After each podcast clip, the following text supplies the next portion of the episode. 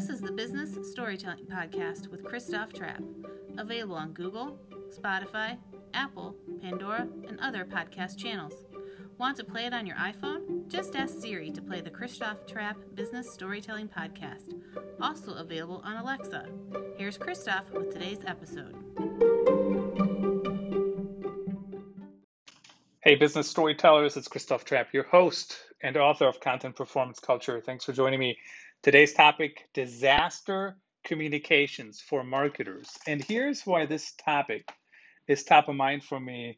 And it's a different angle than what we typically talk about when we talk about PR disasters. This is not about PR disasters, but it's about communications during disasters. So for example, we had the Iowa hurricane, the Iowa derecho come through here, destroy many, many buildings. 90% of the buildings in my city have some kind of damage from this storm, up to 140 mile an hour winds came through here. So as you might imagine, terrible, terrible, terrible. And how do you continue to work as a marketer when that happens? And that's what I want to talk about today.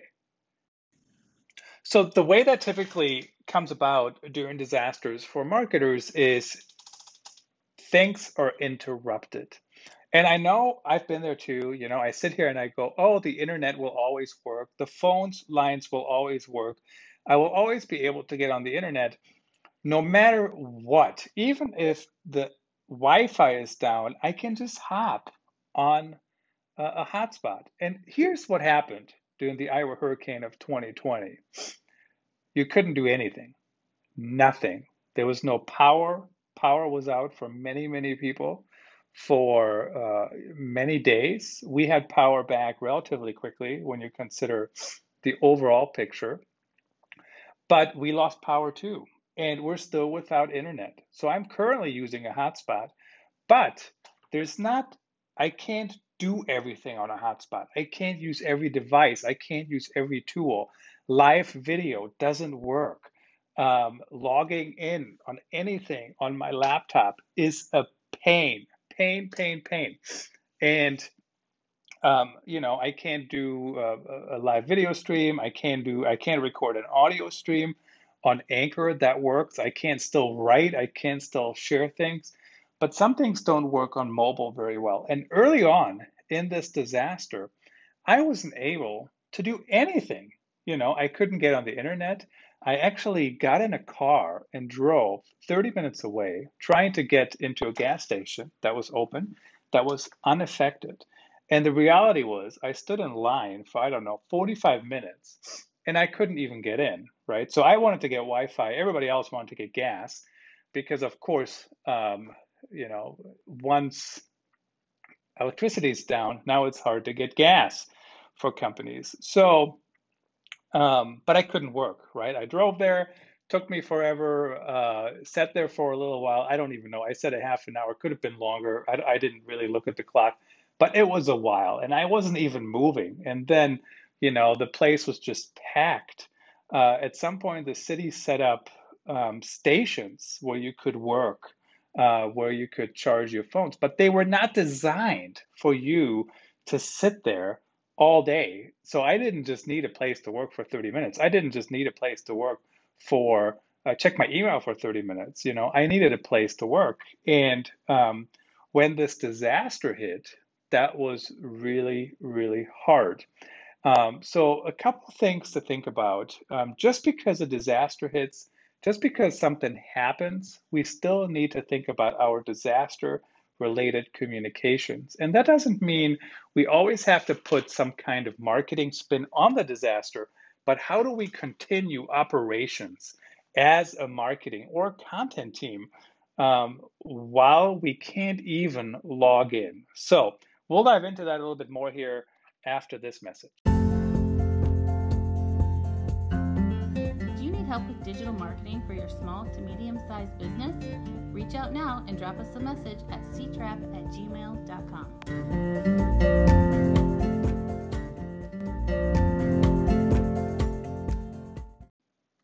So there are a few things you can keep top of mind as you are putting together a plan for communications. First of all, we have to be aware and we have to admit that the internet might go out, that we might not be able to use the same tools that we currently use. And there is actually a very well-written story over on Poynter. So the Poynter Institute talked about the Gazette, thegazette.com, which is a local newspaper, how they put out the paper during this Iowa derecho. And they didn't have internet. They actually drove a thumb drive up and down the interstate to get stories back. I mean, talk about, welcome to the 1990s. I mean, I remember doing that using a little Radio Shack thing that you put over a phone and you sent things through the phone line, basically. It didn't work about half the time. Other times you would just drive back. I mean, I do remember that. I had a cell phone when I was a police reporter, but it was not like a smartphone. It was really just for phone calls. So I had to come back to check my email. I had to come back to check the facts. I had to come back to do some of those things that we now take for granted. So it's not like we haven't been there before, but we haven't done that for a while. So the Gazette reporters and photojournalists, they actually logged into, they plugged directly into the server, right? They drove to the printing press. They plugged in 5 slots, I think, something like that. And then they were able to put out the paper that way. What's interesting about the paper is I'm a subscriber, but I don't get the print paper. I get the green edition, right? So I read it in the app, and then I also read it on the website. And of course, all those things were off the table when I didn't have internet. I couldn't see anything. I couldn't read it, you know. So the printed paper in that scenario would have been very helpful. And then, of course, we have a lot of school districts that are impacted by the storm. Buildings are damaged. School years are now being moved. They're starting later, so they have a chance to fix the buildings. Of course, if there's no internet, remote learning is another problem, right? How is that going to work if you don't even have internet or you don't have computers? You know, how's that going to work? Some people lost their computers in the storm. So all those different things come top of mind. And the reason I bring this up here for marketers, and I'll jump into how marketers can use these tricks and tips when it comes to their own marketing during a disaster. And really, I want to be very clear. The distinction here today is, this is when you or your company is affected by a disaster. How do you adjust? How do you communicate with your customers? How do you communicate with your prospects? The one example that comes to my mind, I had some campaigns running and they needed to be updated in response to what was happening, but I couldn't get on, right? So that's sometimes why remote teams are very, very helpful because so for example, at Staymates, I worked with teams in San Francisco, Minneapolis, Cedar Rapids, Baltimore. And so that helped with the time zones, right? The East Coast, they could get started a little earlier. The West Coast, they could finish things for us later. And you had a lot of coverage. And of course, in the case of disaster, you could move things to those different offices. Now, somehow you got to figure out a way to let them know that you're affected. And, you know, at the beginning of this whole thing, the phone lines didn't even work. I called my insurance adjuster back and she couldn't hear me, right? She texted me. I couldn't even text her back. So at some point, hopefully they'll figure out what's going on and they just jump in and take it from there. And that's why you need to have some continuity, some planning, some teamwork. You can't just have these silly silos where one person knows everything or one person has the keys to the kingdom. That's why that's important. But back to the school district. So I actually listened to the school board meeting at the Linmar School District, which is where we live, and lots of damage in the school district. I think every building was damaged. And somebody said, do we need to send letters to everybody? And so that's 7,700 students or families. And how do you do that quickly? How do you even print that if you don't have power? How do you get it to the printer? How do you do anything? So what the school district did is they started a robocall with the updates. And so it was a very well written message that was spoken by the superintendent, very compassionate, very helpful, gave all the details. And it literally called every phone number in the school district. My wife got it first, then I got it. And then they took the message and they send an email with that same message and they send it to everybody. And then they put it on social media. Now, again, if people don't have internet, they don't get it, right? But hopefully they can get it through the phone system. And especially now where most people have cell phones, or many people have cell phones, maybe the message is saved there until service is restored, even if they don't get it that second. So this is another reason why it might be helpful to have phone numbers for your customers, phone numbers for the people you're currently working with, so they know what's going on, so they can tell you, you can reach them one way or another. Now, if somebody has not converted yet, somebody is not a customer yet, they're very high up in the funnel, do you really need to communicate with them at that stage? Probably not. Can you just pause your marketing for a little bit? Absolutely. But if somebody is like really moving forward, they're ready to buy, you're already talking with them actively, you want to make sure that they get the right message. And sometimes the other thing to think about is, I tweeted about this the other day, CTrapp on Twitter, you don't want to send people to broken websites. So for example, if your website is down and you're running a campaign, don't send people there. Don't spend Google ad dollars. Don't spend social media ad dollars, right? Shut those campaigns down until your website is back up. Now, I get it. Most companies now, their website isn't housed necessarily where they're housed. But with all these disasters going on, even with cloud, being in the cloud and all those things, there's still a chance that your website can be down. So you need to have a backup plan that when something happens, how do you shut things down, or how do you, how do you move it to different offices? So that's one reason why it is actually very helpful to have different team members that can jump in and help with the different campaigns. Something to think about, can you think of every scenario? Absolutely not. Here, the emergency officials, I think it was hard for them to get their message to people because, we're very much in the digital age. I mean, they went out and they handed out paper flyers, but how do you cover an area of like the whole county? How? It's impossible, right? So there will be some problems that it won't work.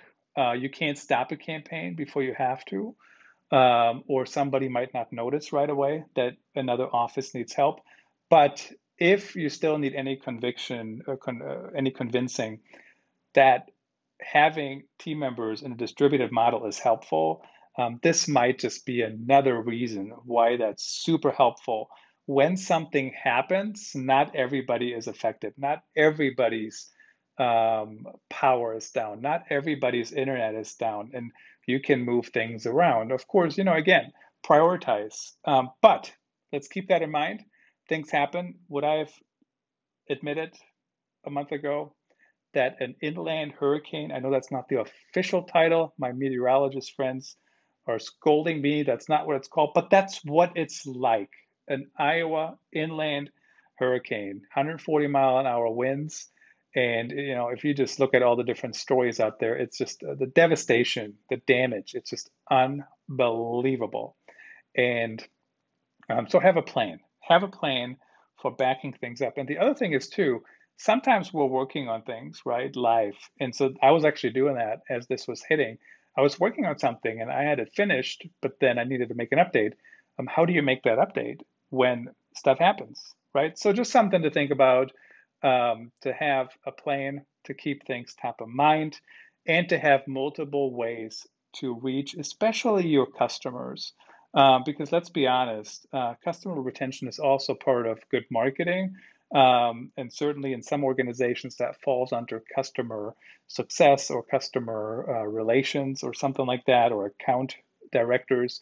But at the end of the day, how do we communicate with our customers when stuff like this happens? I hope everybody stays safe.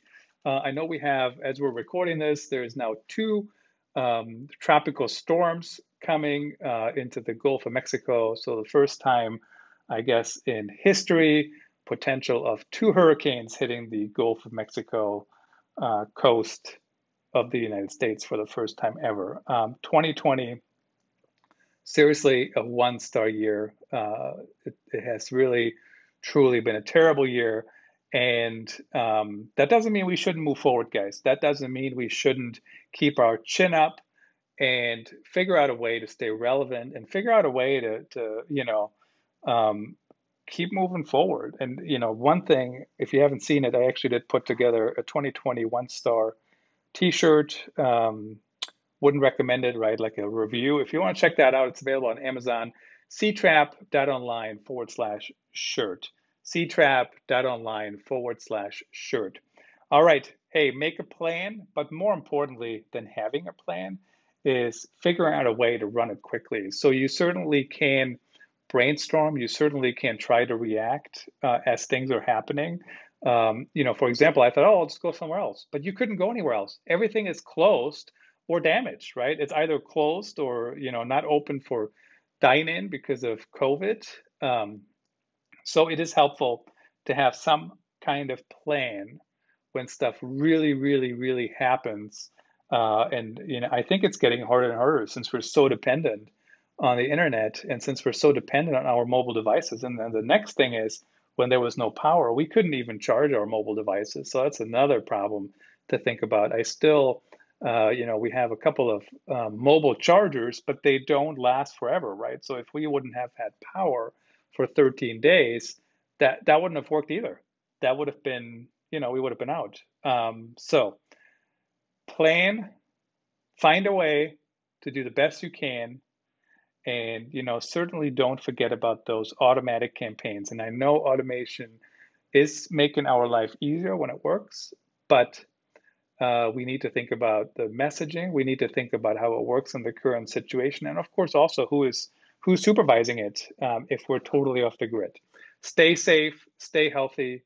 Best of luck to everyone affected by any disaster anywhere. And of course, the COVID pandemic is still going strong, unfortunately. I'm Christoph Trapp, your host. Any questions, thoughts, comments, drop me an email, ctrapp@gmail.com, or text 319-389-9853. Until then.